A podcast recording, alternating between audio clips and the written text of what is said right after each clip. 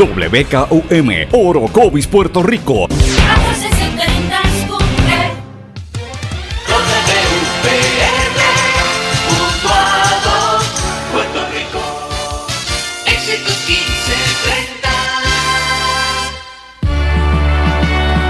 Transmite WEXS Patillas Guayama. XXX 61. Escuchas WMDB desde Fajardo, Puerto Rico, a través del 1480M y a través de www.el1480.net.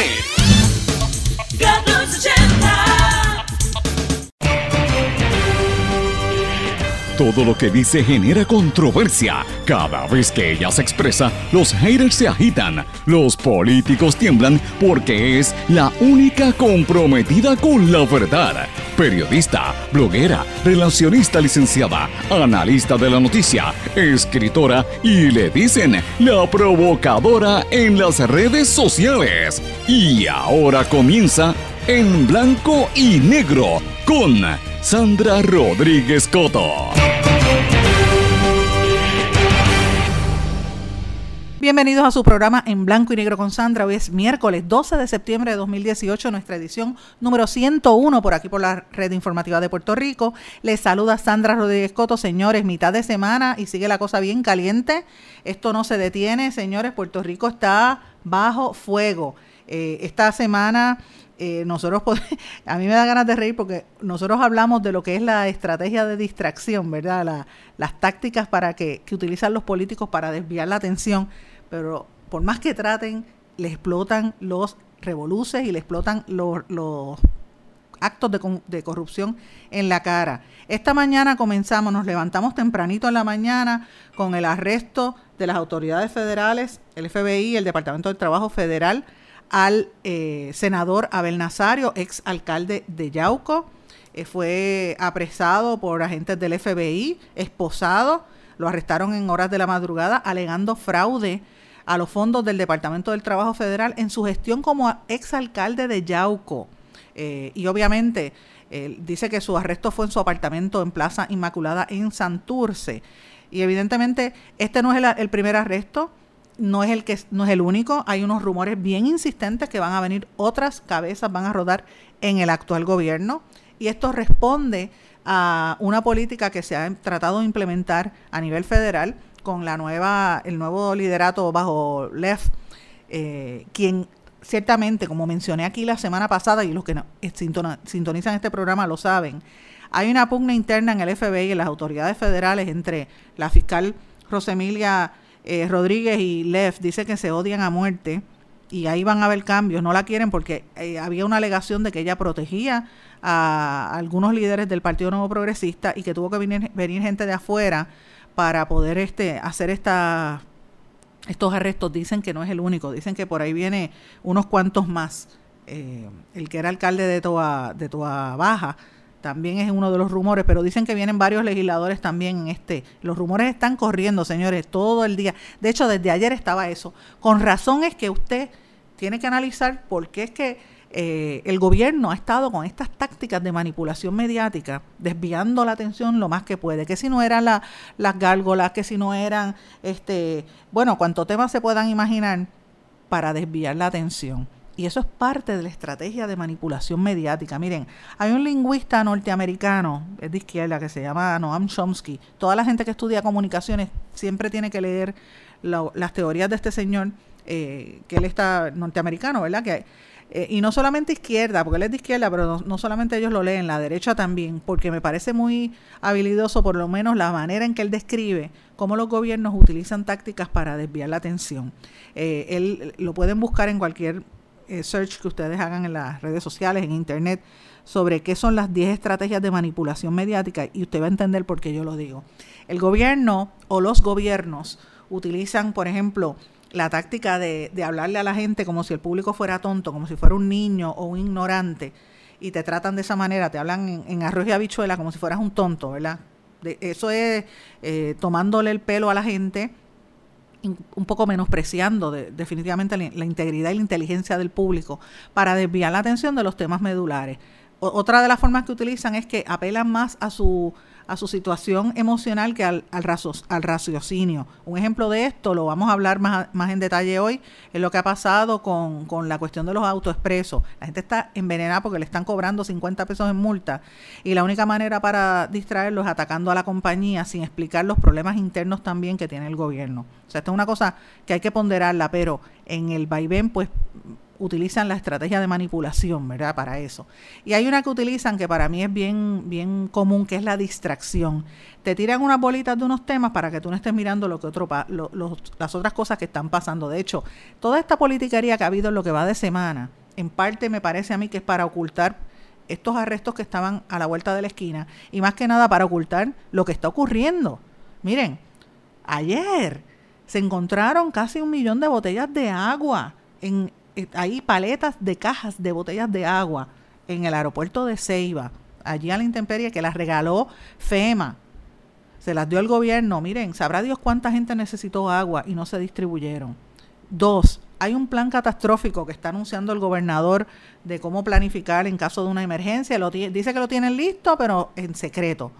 no entiendo. ¿Cómo nos vamos a preparar si no tenemos un plan que se anuncie en términos generales de cuál va a ser esa función de ese plan? Pues señores, volvemos a los mismos errores de siempre. Otro ejemplo, el tema de los furgones. Y usted dirá, ¿hay otra vez los furgones? Sí, señores, porque en un furgón están llenos cadáveres de personas que no se sabe dónde están. Y las familias que están sufriendo porque no les entregan a, sus seres queridos para poder darle una cristiana sepultura necesitan que alguien los salga, salga en su defensa. ¿Qué más hace falta para que la gente abra los ojos? Como decía una caricatura del amigo Quique Estrada esta, esta mañana, ¿Qué más nos hace falta para que abramos los ojos y nos demos cuenta de que nos están engañando, señores? Nos están engañando para que no miremos la situación, para que no miremos los contratos. Miren, el gasoducto que están trabajando, por más que se intentó no hacerlo, lo van a hacer. Las privatizaciones están regalando a, precio de pescado a bombado terrenos importantes. De hecho, en los cierres de escuelas es un ejemplo y parte de eso lo vamos a hablar hoy tenemos una entrevista con la alcaldesa de Eloísa, con quien yo me encontré durante el día de ayer, la, alcaldesa Julia, eh, Julia Nazario, que me estaba mencionando que está en pugna con el gobernador porque eh, siendo ese un pueblo tan tan eh, expuesto a las marejadas y a posibles De fenómenos naturales, ellos necesitan un refugio e identificaron una de las escuelas que le cerraron. Pues mira, la mejor escuela la mejor estructura la cerraron para venderla, para regalársela a alguien. El municipio la está pidiendo, no se la quieren dar al municipio. Así que eso es un ejemplo de cómo el gobierno eh, desvía la atención para que tú no mires las cosas que te, te tocan a ti de cerca. Y esos son algunos de los temas que vamos a estar hablando en el día de hoy. Además, vamos a hablar de noticias locales e internacionales, como por ejemplo la siguiente. Miren esto, y esto es un ejemplo de, de la estrategia de distracción.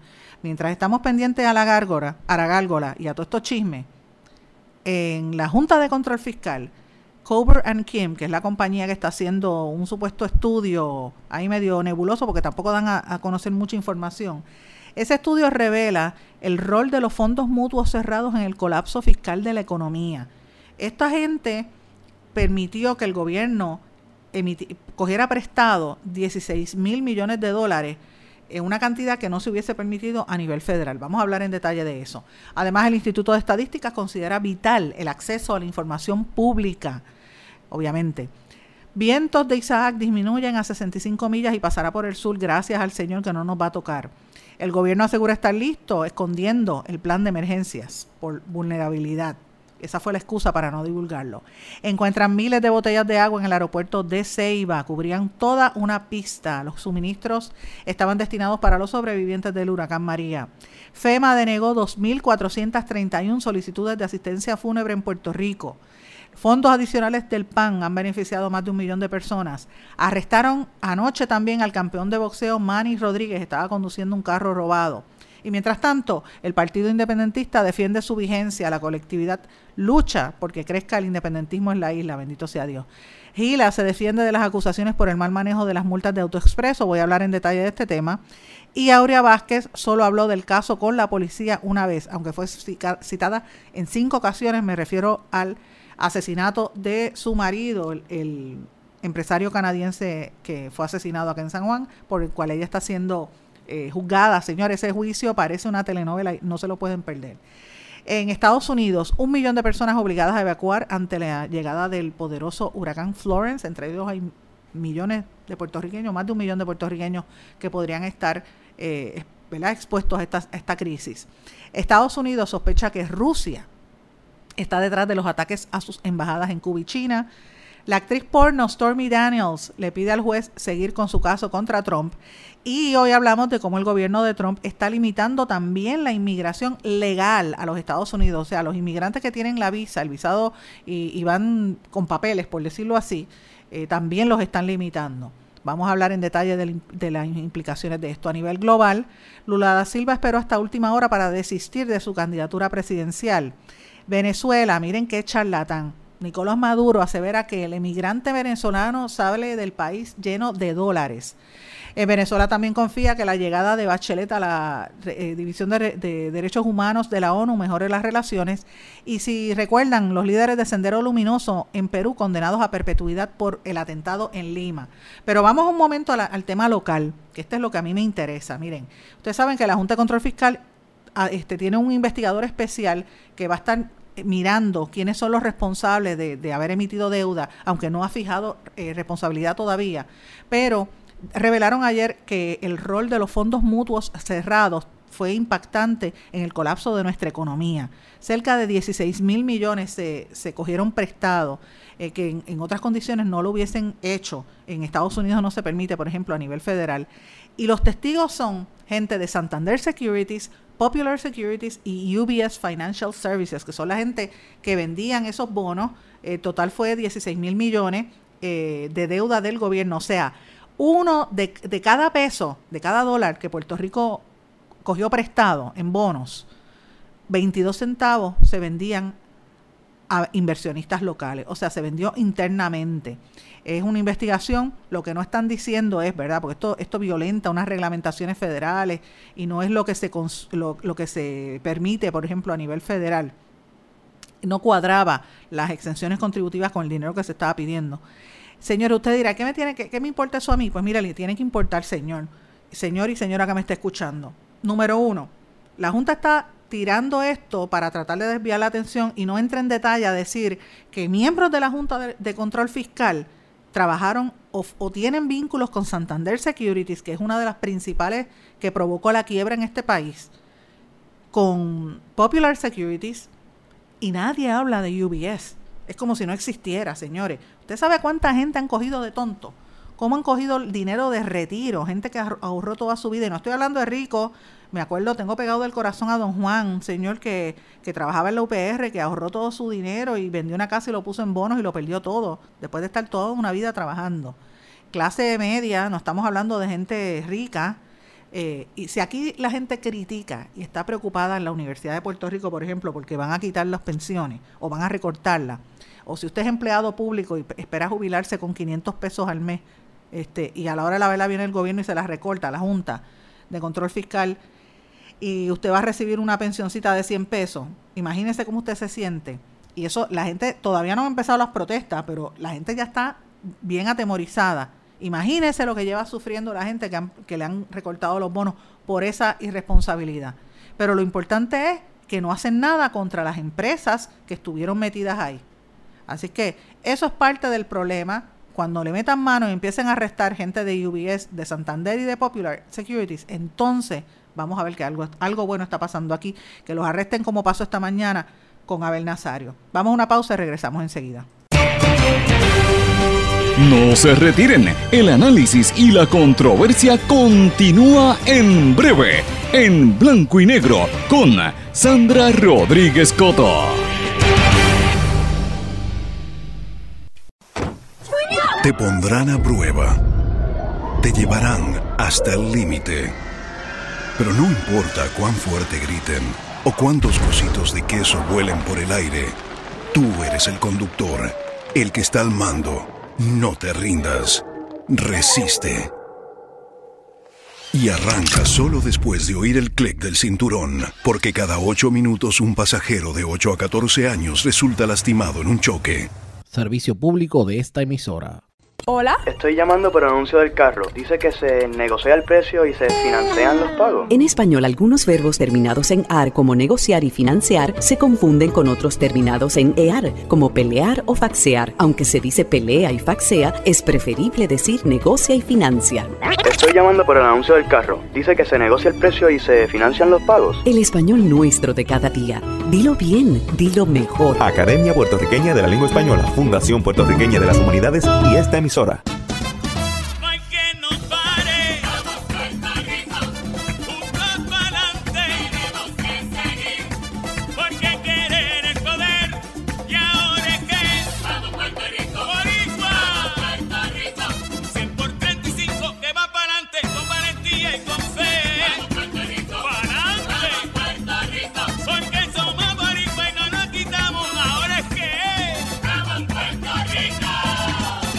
Más de 100.000 perros desamparados en las calles de Puerto Rico. El abandonar un animal es abuso y es ilegal. Si ya no puedes atender a tu perro, llévalo a un albergue o centro de control. Si lo abandonas en la calle, le estás garantizando una muerte dolorosa y segura. Evitemos tener animales sufriendo en nuestra isla. Reportar el abuso es tu responsabilidad. Así que si ves a alguien maltratando o abandonando un animal, llama inmediatamente a la policía al 787-343-2020. Comprométete. Dame tu correo electrónico, por favor. Jimena Pérez, El símbolo usado en las direcciones de correo electrónico corresponde a la palabra española arroba, no arroba. Se recomienda decir arroba. Dame tu correo electrónico, por favor. Jimena Pérez, El español nuestro de cada día. Dilo bien, dilo mejor. Academia Puertorriqueña de la Lengua Española, Fundación Puertorriqueña de las Humanidades y esta emisora. Lo que escuchas cada día con tus penas y alegrías, tus recuerdos más queridos, la radio eres tú.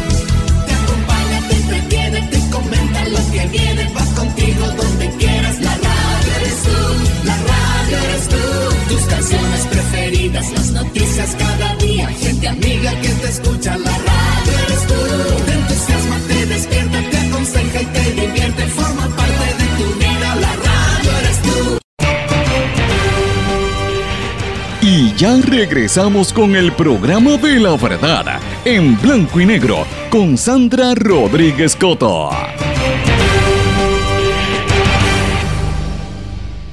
Y de regreso en blanco y negro con Sandra. Bueno, decía al principio que no parte de la estrategia de distracción es no prestarle atención a los temas que son medulares. Miren, esto es bien importante para todos nosotros. la firma Cobra and Kim, que son los que están haciendo la investigación preliminar para la Junta de Supervisión Fiscal reveló el rol de los fondos mutuos cerrados en el colapso de la economía y de la deuda fiscal de Puerto Rico. Entre las cosas que están revelando este, este informe, dice que no, el, no se va a, fijar responsabilidades específicas sobre entidades o individuos que fueron parte de la deuda de la isla pero sí demuestra que es un semillero de litigio y de otra oportunidad para que miles de inversionistas recuperen lo perdido, eh, en, particularmente en bonos y fondos mutuos cerrados de la isla. Entre esa gente, los testigos que están ahí, está Santander Securities, Popular Securities y UBS Financial. Mire esto. Eh, y el informe dice que en la década de, del 90 al 2015 se vendieron en Puerto Rico 16 mil millones del total de la deuda emitida por el gobierno. Es decir, de cada dólar que Puerto Rico emitió en bonos, 22 centavos se vendieron a esos inversionistas locales. Bancos de inversiones como UBS y Santander Securities que tomaron prestado para que sus fondos mutuos cerrados compraran la deuda que emitía el gobierno mientras instaban a sus clientes a hacer lo propio. O sea, lo que hacían era que le decían, mire señores, usted tiene unos chavitos, inviértalo, su, su dinero de retiro o el dinero que usted ahorró durante toda su vida, le decían en UBS en Popular Securities y en Santander Securities, inviértalos en, fondos de Puerto Rico y utilizaban esos, eh, esas inversiones eh, para, ¿verdad? para comprar la deuda de, para utilizarlo como garantía en la compra de la deuda de Puerto Rico y luego usar esos millones estructurando la deuda que el gobierno quería vender. ¿Qué es lo que yo veo aquí difícil en todo esto y qué es lo que nos tenemos que estar mirando? Señores, que se está, la misma Junta de Control Fiscal está protegiendo a esos testigos de esa firma y los está protegiendo porque aquí no han rodado cabeza. Yo no he visto a nadie preso. ¿Usted ha visto a alguien preso por la crisis de Puerto Rico? No. Como, está, como ha pasado en otras partes del mundo. ¿Por qué la impunidad? ¿Por qué la impunidad? En otras palabras, si usted tiene el acceso al capital y es rico y es dinero y es este inteligente y puede tomarle el pelo al país, va a salir por la puerta ancha. Y eso es lo que está pasando aquí en Puerto Rico. Por eso es que aquí hay que hacer algún tipo de auditoría y hay que mirar con detenimiento lo que está ocurriendo, porque esa gente son los mismos que están en la Junta de Control Fiscal, señores. En Santander Securities ah, trabajaban dos de los miembros de la Junta de Control Fiscal. ¿Qué ha pasado con UBS y con todo el, líder, el liderato de UBS que engañó a todas esas personas que emitían y compraban deuda de Puerto Rico? Nada. Y miren, aquí Aquí eh, la gente, por ejemplo, en la Universidad de Puerto Rico, los profesores están en crisis porque saben que le van a cortar su retiro.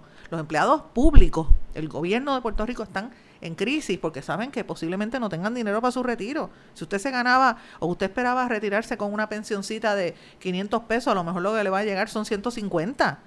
Y eso es, todo el mundo habla del tema, pero aquí, lleva, aquí hay gente que perdió su fortuna, perdió su riqueza, perdió el dinero que había ahorrado. Es más gente que no son ricas que estuvo toda su vida ahorrando. Miren, los, bonistas puertorriqueños, yo siempre menciono eso porque conozco muy bien muchos casos a través de, del trabajo que hice como en relaciones públicas en, bonistas del patio.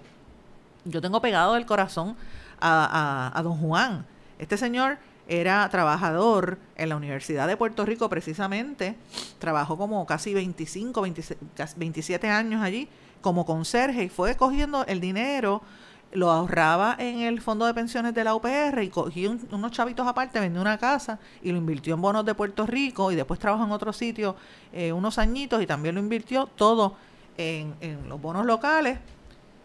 Una de estas compañías que mencioné lo engañó, perdió todo su dinero. ¿Tú sabes lo que es eso? Que está todo a 30 años o más, casi estuvo como 35 años trabajando y ahorrando y ahorrando y ahorrando para que cuando se retirara, él y su esposa pudiesen vivir en un home o pudiesen tener su casa salda o pudiesen respirar. Lo perdió todo. Y así como él, grandes cantidades de personas. Y no hablemos de la gente que tenía dinero, que perdió sus bonos. Entonces, ¿cómo es posible que eso esté pasando aquí? Robo a mano armada y nadie dice nada. Porque piensan que como le, tiene el título de bonistas, pues puede pasar. Mire, este, estamos hablando de, de, personas que, que, de su dinero le prestaron al gobierno de Puerto Rico. ¿Quién va a... ¿Cuándo van a robar, rodar cabezas por esto? ¿Sabe? Esas son las cosas que uno no logra entender. Entonces, cuando con razón, cuando protestan esta preocupación que tiene tanta gente en la Universidad de Puerto Rico y en el gobierno, porque le van a cortar sus retiros. ¿Dónde está la explicación al tema? Y usted mire a los legisladores. ¿Qué legislador está hablando de este tema en Puerto Rico? Ninguno. Es más, yo creo que algunos de los legisladores que, que, usted los va a ver ahí en el guitarreño y saludos a Alemán que me cae súper bien. Y a Sunshine y al grupo allá son mis amigos. Pero señores este uno dice Dios mío e, esta gente son legisladores y están ahí perdiendo el tiempo y bailando y diciendo sandenses en, en, horario que deberían estar trabajando y ninguno de esos habla de este tema porque ninguno le sale al paso y hace investigaciones para averiguar eh, obligar esa esa eh, Una auditoría de la deuda. ¿Quiénes son los responsables? ¿Quiénes son esa gente responsable de la quiebra del país?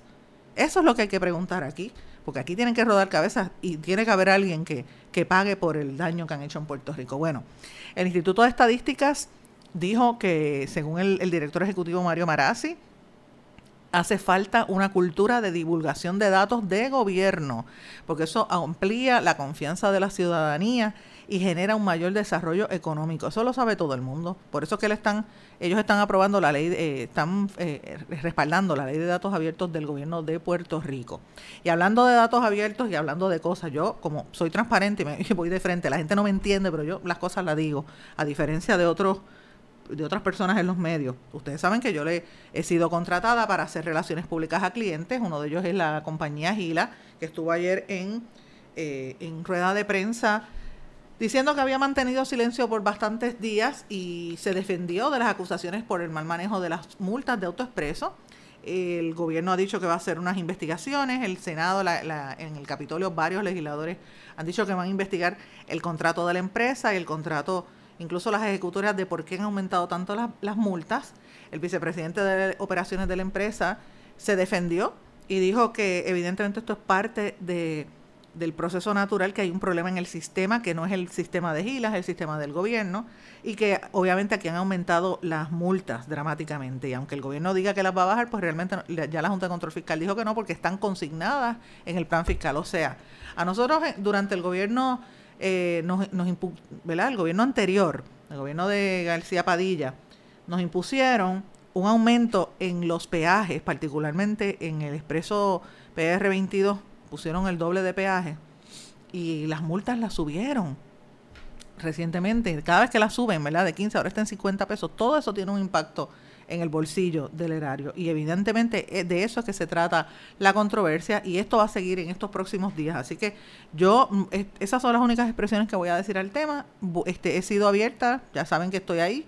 Pueden buscar eh, toda la cobertura. Usted va a llegar a su propia conclusión. Yo no quiero eh, arrimar la brasa para ningún lado, pero transparentemente me gusta decir dónde estoy parada porque a diferencia de otra gente, no, a otra gente en Puerto Rico no le gusta decir este tipo de cosas y, y yo creo que engañan a la gente, ¿sabes? Muchos de los que están en las radios, señores, tienen contratos y se pintan. Es más, ayer yo veía a alguien en la televisión dándose golpes de pecho y decía, pero este es cabildero de, tú sabes, de, un banco. Por eso es que no investigan la deuda. Mire, diga la verdad, señores, vamos, vamos no, no engañemos al público. Es una falta de respeto y de ética a la gente de este país. Y no podemos permitir que ese tipo de cosas suceda. Bueno, yéndonos a otro tema, gracias a Dios nos salvamos de Isaac. Eso era una preocupación bien grande que yo tenía, porque imagínate, llega a pasar otro huracán con tanta gente en necesidad, este, nos, iba a, nos iba a tener muchísimo problema. Eh, gracias a Dios va a pasar por el área sur a 65 millas de Puerto Rico. Y el gobierno asegura estar listo, eh, ¿verdad?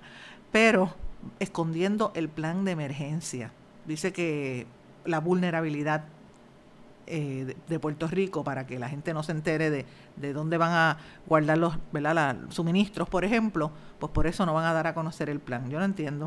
O sea, ¿hay un manejo de emergencia o no hay manejo de emergencia o esto es improvisación? Señores, vamos a hablar con, vamos a hablar, vamos a ser adultos. ¿Dónde está el adulto en el grupo? Alguien tiene que decirnos. El país tiene que estar preparado y tenemos que tener una información clara de cómo se va a manejar la emergencia en este país, recordando que aquí hay una estimación de que murieron casi 3.000 personas, sabemos que son muchos más los que murieron eh, tras el paso del, huracán María, y fue precisamente por la desinformación y por el mal manejo de la emergencia. Y, yendo a ese tema, miren, encontraron miles de botellas de agua en el aeropuerto de Ceiba. Esto lo, de, lo, lo, ¿verdad? lo retrató el, periodista, como dije, David Becknor. Y uno dice, Dios mío, pero tantas, tantas cosas que se siguen perdiendo, es una barbaridad.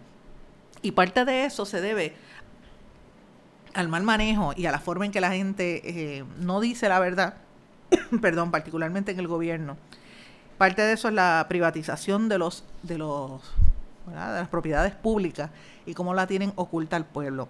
A continuación voy a, a, compartir con ustedes una entrevista que tuve ayer con la alcaldesa de Loíza y nos habla un poquito sobre ese proceso y la necesidad que ellos tienen de tener un buen refugio para para atender en caso de una emergencia, pues un pueblo costero. Escuchemos a la alcaldesa de Loíza, Julia Nazario. Me encuentro con la alcaldesa de Loíza, eh, Julia Nazario, que me la encuentro de casualidad y le interrumpí en su almuerzo, se estaba comiendo un mantecado. Buen provecho. Gracias. Alcaldesa, ¿qué es lo que está pasando con una escuela que no le quieren dar al, municipio para que se utilice como refugio? Bueno, exactamente mm, no es que no me la quieran dar, es que dicen que hay un proceso, pero ha sido un largo proceso. Y en ese largo proceso nos enteramos que hay otras personas compitiendo. Nuestro planteamiento es que nosotros la queremos para hacer, mover ahí manejo de emergencia, seguridad y hacerlo un gran refugio permanente. Para lo cual ya tenemos todo para hacerlo totalmente resiliente.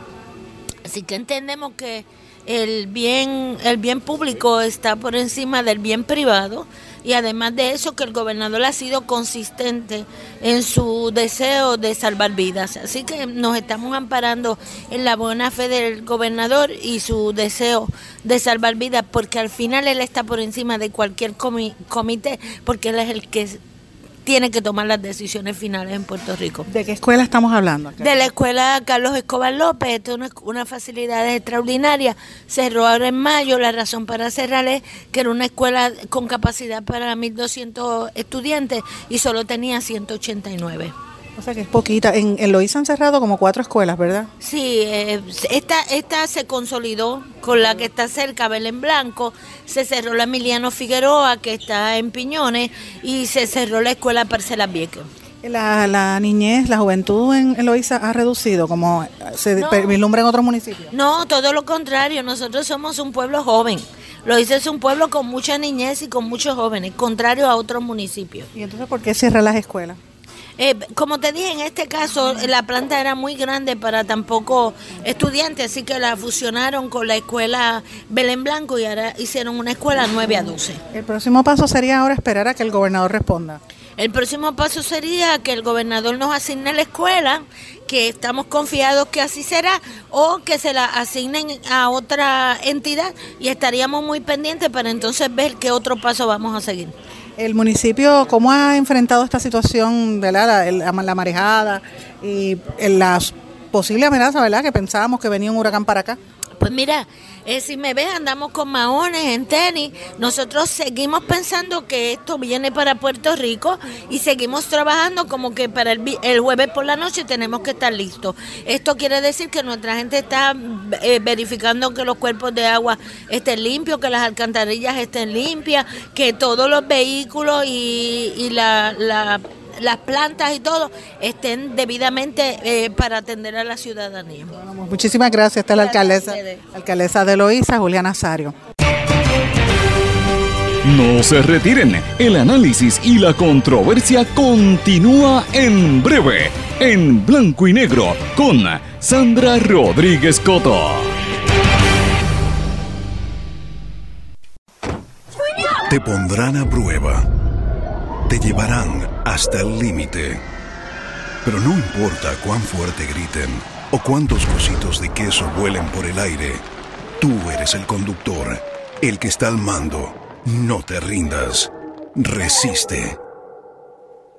Y arranca solo después de oír el clic del cinturón, porque cada 8 minutos un pasajero de 8 a 14 años resulta lastimado en un choque. Servicio público de esta emisora. Hola. Estoy llamando por el anuncio del carro. Dice que se negocia el precio y se financian los pagos. En español, algunos verbos terminados en AR como negociar y financiar se confunden con otros terminados en EAR como pelear o faxear. Aunque se dice pelea y faxea, es preferible decir negocia y financia. Estoy llamando por el anuncio del carro. Dice que se negocia el precio y se financian los pagos. El español nuestro de cada día. Dilo bien, dilo mejor. Academia Puertorriqueña de la Lengua Española, Fundación Puertorriqueña de las Humanidades y esta emisora. Porque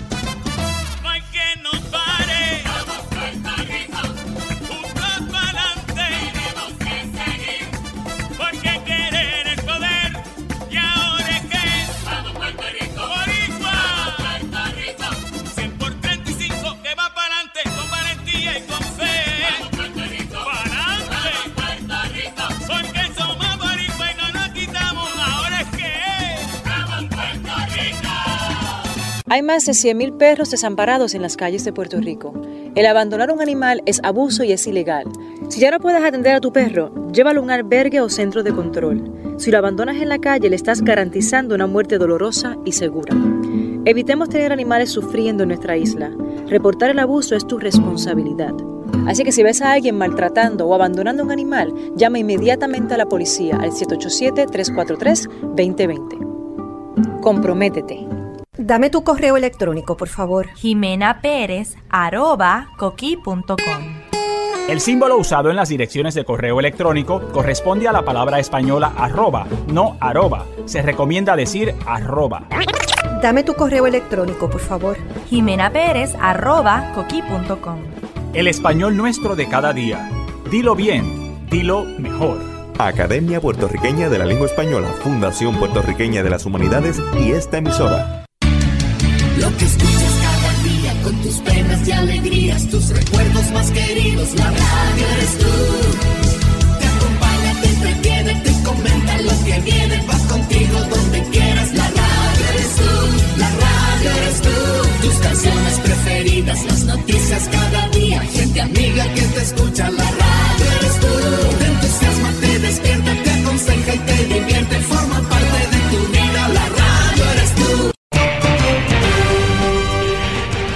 ya regresamos con el programa de la verdad, en blanco y negro con Sandra Rodríguez Coto. Y de regreso en blanco y negro con Sandra, amigos, siguiendo lo que am, comenzamos en el primer segmento y mencionamos en el anterior de que aquí encontraron casi un millón de botellas de agua en el aeropuerto de Ceiba y que el plan de emergencia está oculto. También trascendió ayer que FEMA, la Agencia Federal para el Manejo de Emergencia, denegó 2.431 solicita- solicitudes de asistencia fúnebre tras el paso del huracán María. Eso representa un 97% de las peticiones. En otras palabras, la gente le pedía dinero a ayuda y ayuda económica a FEMA para bregar con las personas muertas y FEMA no la concedió. No dio el dinero. O sea, un ejemplo más de cómo es que no ayudaron a Puerto Rico. Y sin embargo, ayer trascendió que, pues por lo menos están flexibilizando los, los fondos, los reglamentos para los que reciben el, los fondos del PAN y dice que se han eh, beneficiado más de un millón de personas, 1.3 millones de personas, con unos fondos adicionales, un, desel- un desembolso perdón, de, dos- de 267 millones de dólares, que por lo menos el gobierno trata de hacer un anuncio para que la gente pues diga, mira, soltamos unos chavitos en el PAN, porque llegaron un dinero este de la para, los recipientes de la tarjeta de PAN, llegó un dinerito aparte, pero no te explican ni, ni van a la, a, la, a, la médula de fiscalizar a estas agencias federales. Yo quisiera saber estos legisladores que están perdiendo el tiempo, ¿por qué no, por qué no hacen un, eh, unas declaraciones en contra de estas entidades federales?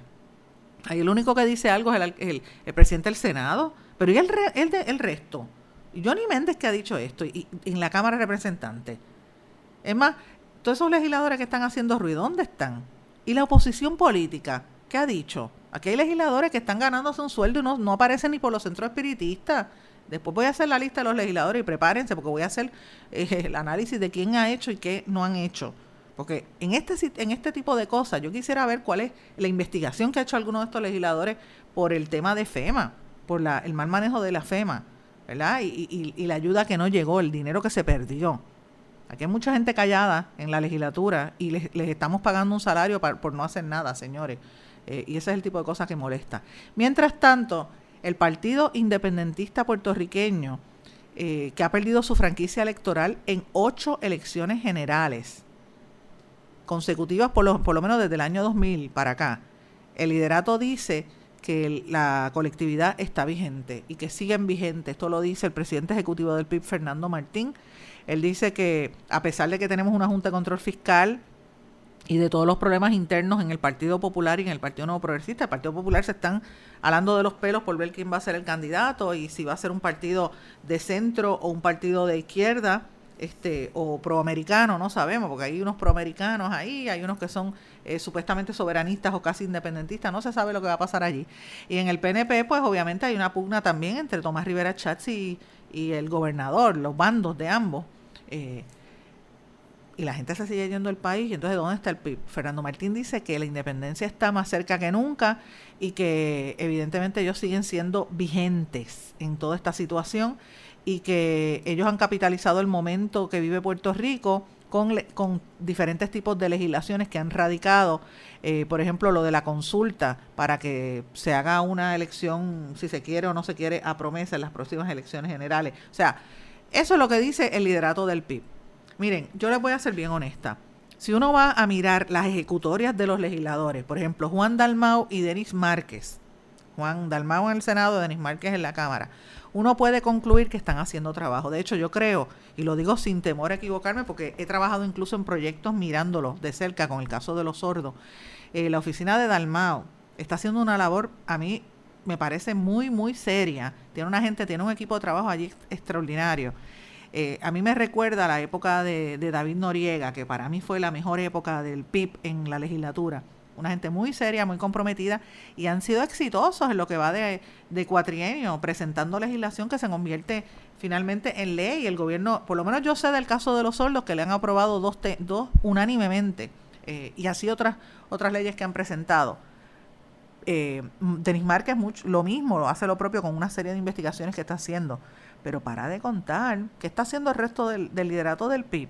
Aparte de vivir de, de ser empleados de, de la Comisión Estatal de Elecciones.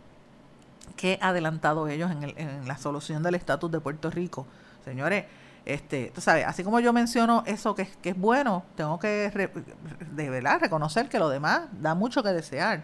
Y ciertamente, a mi juicio, todos los partidos políticos en Puerto Rico están en una crisis existencial. Y al PIB hay que fiscalizarlo como a los demás porque, oigan, reciben fondos públicos. Tiene un montón de empleados en la Comisión Estatal de Elecciones. En cada pueblo tiene un empleado, tiene un ejército de gente ahí trabajando para el gobierno. Por eso es que a veces uno entiende la- las posturas y la, y la falta de silencio. Y a la hora de la verdad vamos a tener que hacer una buena fiscalización incluso de Chaco Vargas Vidot, mi amigo, el senador Vargas Vidot, que ha hecho desde que fue electo, fue el, que más votos sacó como independiente y que cuáles han sido las ejecutorias de este legislador. Miremos la, la- ¿verdad? el historial de los demás. Estas son las cosas que para mí son importantes y que no se están conversando. Pero bueno, vamos a cambiar un poco el tema. Eh, como todos los días le digo, tienen que estar pendientes al caso de Aurea Vázquez, la mujer acusada de, y citada por haber eh, tratado, mandado a matar al, al comerciante canadiense que era multimillonario Adam Angan. El caso sigue, esto es como una novela, señores. Este, ella dice que ellos estaban, en, en el día de ayer trascendió que ella estaba en el Hotel Caribe Hilton y que ya había comenzado una relación con el canadiense en el año 2005, pero después se dejaron. Eh, ella dice que solamente en una ocasión habló de la, del, del caso con, con la policía y obviamente pues han trascendido una serie de imputaciones de que ella le fue infiel, él le fue infiel, o sea, esto es como una novela. Eh, y evidentemente la situación se le está complicando a la señora y hay que mirarlo. Lo más interesante de todo este caso, y yo lo estoy viendo con mucho detenimiento porque me llama la atención que la prensa internacional lo está cubriendo bien de cerca, pero lo que más me llama la atención es para que ustedes vean cómo es la justicia en este país. Como era un millonario, metieron preso un muchacho de la perla que trabajaba en un subway, en un restaurante subway. El muchacho estuvo ocho meses en prisión hasta que el asesino pues confesó que a él le pagaron para matarlo, entonces ahí es que lo sacan. Así pasa, sabrá Dios cuánta gente pobre de este país eh, está cumpliendo condenas precisamente por eso o porque se llegan a negociaciones en los tribunales para meterlos presos. Esas son las cosas que uno dice, esto es una, una barbaridad. Y, el, y la, la, ¿verdad? La, la, la, el pillaje y la negligencia sigue hosco. Mire esto, arrestaron al campeón de boxeo Manny Rodríguez, iba en un carro robado. lo arrestaron en Sabana Seca, en un carro que fue reportado este, hurtado en, en Atillo, era una guagua Hyundai. Tucson, color gris del 2016. Esta no es la primera vez que este joven de 26 años, que es invicto, señores, con casi 12 knockouts que ha ganado en su carrera, no es la primera vez que tiene problema. Él está detenido en, en la policía, pero recordemos que el noviembre del año pasado se vio él estuvo en un incidente en que también resultó con quemaduras de segundo grado en 66 partes, eh, 66% de su cuerpo. En aquel incidente también un amigo de él fue quemado y, el, y un vehículo en el que iba resultó dañado. Después se recuperó y volvió escalando poco a poco la- las, las posiciones que tenía en el boxeo internacional. Él había comenzado cuando estaba eh, como aficionado, ¿verdad? Y había ganado los, eh, una medalla de oro en los Olímpicos Juveniles en el año 2010. Y miren cómo termina. Andan loquitos en la calle, cogen un par de pesos y se vuelven locos.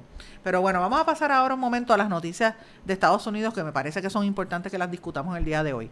Un millón de personas obligadas a evacuar ante la llegada de Florence en Virginia, Carolina del Norte y Carolina del Sur. Esperemos que esta situación no sea terrible y que la gente pues se recupere pronto, ¿verdad? Muchos puertorriqueños han ido a vivir para allá. Estados Unidos sospecha que Rusia está detrás de los ataques a sus embajadas en Cuba y en China. Esto dice las agencias de inteligencia de los Estados Unidos por los misteriosos ataques que afectaron al personal diplomático que dicen que son con ruido, ¿verdad? Ellos alegan que Rusia es el que está detrás de esos ataques y que están investigando a través utilizando la FBI y la CIA. Oigan, esto lo que demuestra es que la situación está bien tensa, es como una nueva ola de la de la Guerra Fría entre Estados Unidos y Rusia. Y mientras tanto, la actriz pornográfica Stormy Daniels, que está poniendo a temblar a, la Casa Blanca, pidió el lunes a través de su abogado, este hombre fabuloso, Michael Avenatti, que ese hombre yo, yo, yo creo que debería ser hasta político. Es una cosa, primero que es guapísimo y segundo que se está gufiando al gobierno. Este tipo es brillante, sabe cómo es el ritmo del ciclo noticioso, tira unos comentarios en el momento en que genera noticia. El hombre maneja muy bien. Así que Trump le Trump se chavo porque le- el gobierno de Trump se tocó con alguien que es igual que él. Así que ella pidió a través de Avenatti que la causa contra el presidente de los Estados Unidos, Donald Trump, y su ex abogado Michael Cohen siga, a pesar de los intentos de ambos, de Cohen y de Trump, por cerrarla. Esto lo hicieron en un escrito ante el juez federal James Otero en California. Y pidieron que Trump y Cohen no salgan del caso sin afrontar ninguna consecuencia real o una indagación significativa sobre la verdad. O sea, esta situación está tensa. Y por otro lado, es importante mencionar que ustedes recordarán que en este programa hablamos largo y tendido del proceso de, de- sacar niños eh, inmigrantes que los, los meten, todavía están en cárceles, los baby jails, cárceles de menores, de estos inmigrantes ilegales y de cómo han ah, este, apretado la situación de los ¿verdad? de los inmigrantes sin, sin documentos, ¿verdad? Lo, lo- lo que le llaman los ilegales, sin papeles, y cómo los están deportando. Pues sepan que el gobierno de los Estados Unidos es- ha incrementado dramáticamente la persecución a, la a los inmigrantes legales. Esto lo revela un estudio que han estado haciendo diferentes medios noticiosos, incluyendo la BBC de Londres y la Asociación Estadounidense de Abogados de Inmigración, que revela que la política de deportar también está afecta- afectando a gente que tiene residencia permanente, que tiene la- el green card, y gente que incluso estaba próximo a tener la ciudadanía americana. Eh, el- la, realidad es que es parte de una política de Trump para reducir el total de inmigrantes en la nación americana. Quieren que se queden solamente los americanos. Y la idea de ellos es bajarlo a un 50% el total de la migración. Es irónico porque los suegros de Trump utilizaron eh, beneficios eh, ¿verdad? de visados especiales, que son algunos de los visados que están tratando de eliminar ahora mismo, y le hacen la vida más, más difícil y más costosa a la gente que está inmigrando sencillamente para buscarse unos chavitos y vivir mejor, o está huyendo de situaciones económicas o políticas de sus países de origen. Y esto es bien peligroso, y usted dirá, pero a mí, a mí qué me importa si yo soy ciudadano, señores. Somos ciudadanos americanos, pero esa ciudadanía, en caso de que venga una, un cambio político que podría, podría suceder, esa ciudadanía no es eh, permanente. Eso podría cambiar para próximas generaciones. Y más que eso, no importa que usted sea puertorriqueño, vaya a cualquier parte de los Estados Unidos y va a ver que la gente no lo va a considerar, va a pensar que usted es como cualquier latinoamericano que no tiene eh, la, ¿verdad? la ciudadanía y los discriminan. Así que hay que estar pendiente a lo que está ocurriendo allá y, y sabiendo que lo, le, pas- le ha pasado también y pasa con algunos inmigrantes aquí en Puerto Rico. Vamos a una pausa y regresamos enseguida. No se retiren, el análisis y la controversia continúa en breve, en blanco y negro, con Sandra Rodríguez Coto. Te pondrán a prueba. Te llevarán hasta el límite. Pero no importa cuán fuerte griten o cuántos cositos de queso vuelen por el aire, tú eres el conductor, el que está al mando. No te rindas. Resiste. Y arranca solo después de oír el clic del cinturón, porque cada 8 minutos un pasajero de 8 a 14 años resulta lastimado en un choque. Servicio público de esta emisora. Hola. Estoy llamando por anuncio del carro. Dice que se negocia el precio y se financian los pagos. En español, algunos verbos terminados en AR como negociar y financiar se confunden con otros terminados en EAR como pelear o faxear. Aunque se dice pelea y faxea, es preferible decir negocia y financia. Estoy llamando por el anuncio del carro. Dice que se negocia el precio y se financian los pagos. El español nuestro de cada día. Dilo bien, dilo mejor. Academia Puertorriqueña de la Lengua Española, Fundación Puertorriqueña de las Humanidades y esta emisora.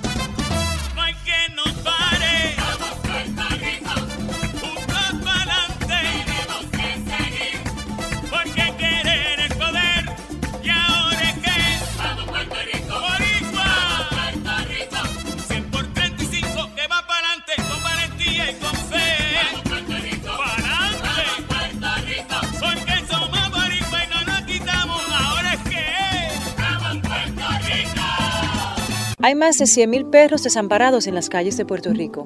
El abandonar un animal es abuso y es ilegal.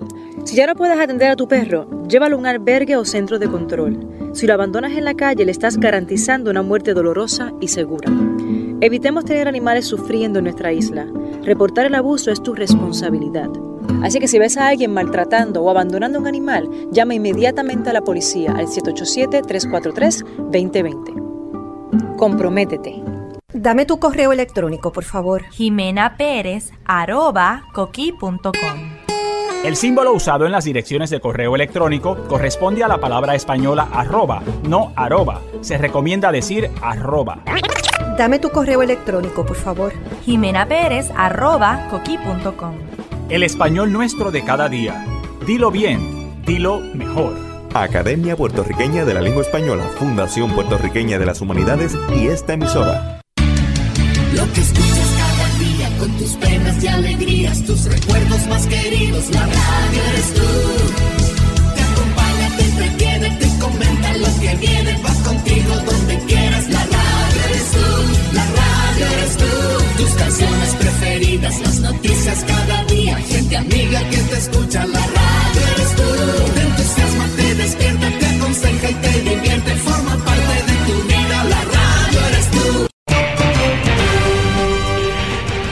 ya regresamos con el programa de la verdad en blanco y negro con Sandra Rodríguez Coto. Y en esta parte final de Blanco y Negro vamos a hablar un poquito de noticias internacionales. Luis Ignacio Lula da Silva, que ustedes saben que estaba aspirando a la presidencia de Brasil, esperó hasta último momento para desistir de su candidatura. Eh, y obviamente pues anunció a Fernando Haddad como su sucesor. Eh, Lula da Silva está en la cárcel y él, él lo están acusando y dice que está va a estar preso por, por 12 años por corrupción. Y obviamente si, si su sucesor se, es electo con, ¿verdad? Dice que lo que tiene es el 40% del, del voto popular y el, y el candidato que tenía más eh, posibilidades de ganar fue, ¿verdad? Ese fue el que fue víctima de un atentado. Pues hay que ver cómo va a quedar el escenario político en, Brasil. Es interesante lo que está ocurriendo en esa nación. En Venezuela, el presidente Maduro dijo que el emigrante venezolano sale del país lleno de dólares. Mire qué charlatán. Esto es una cosa... ¿Cómo es posible que él dice que los que deciden abandonar el país en medio de la crisis salen cargados de dinero? Él dice que la característica de la emigración venezolana es que sale del país con un mínimo de 5 mil dólares. Eso es lo que él escuchó. Señores, con usted mirar lo que está pasando, ¿usted, usted cree que si usted tiene 5 mil pesos va a estar caminando de un sitio a otro y exponiéndose a que los maltraten o que los asesinen o que les hagan algún, algún daño, como está pasando en la frontera con Brasil, que les quemaron las casetas de campaña donde viven? Es una falta de respeto de ese, del presidente de Venezuela que aquí el silencio cómplice de sectores en la independencia me molesta.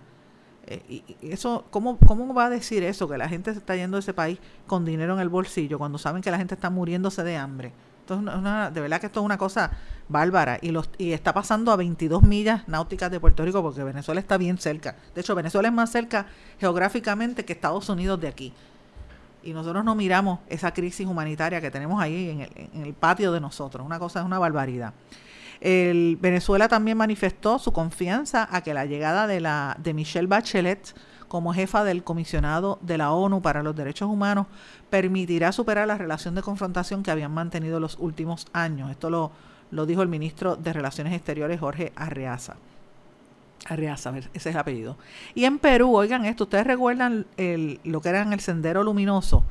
Los líderes históricos de Sendero Luminoso, encabezados por su fundador Abimael Guzmán, que hoy en día tiene 84 años, fueron condenados a cadena perpetua por el atentado más devastador cometido en Lima, precisamente hace 26 años.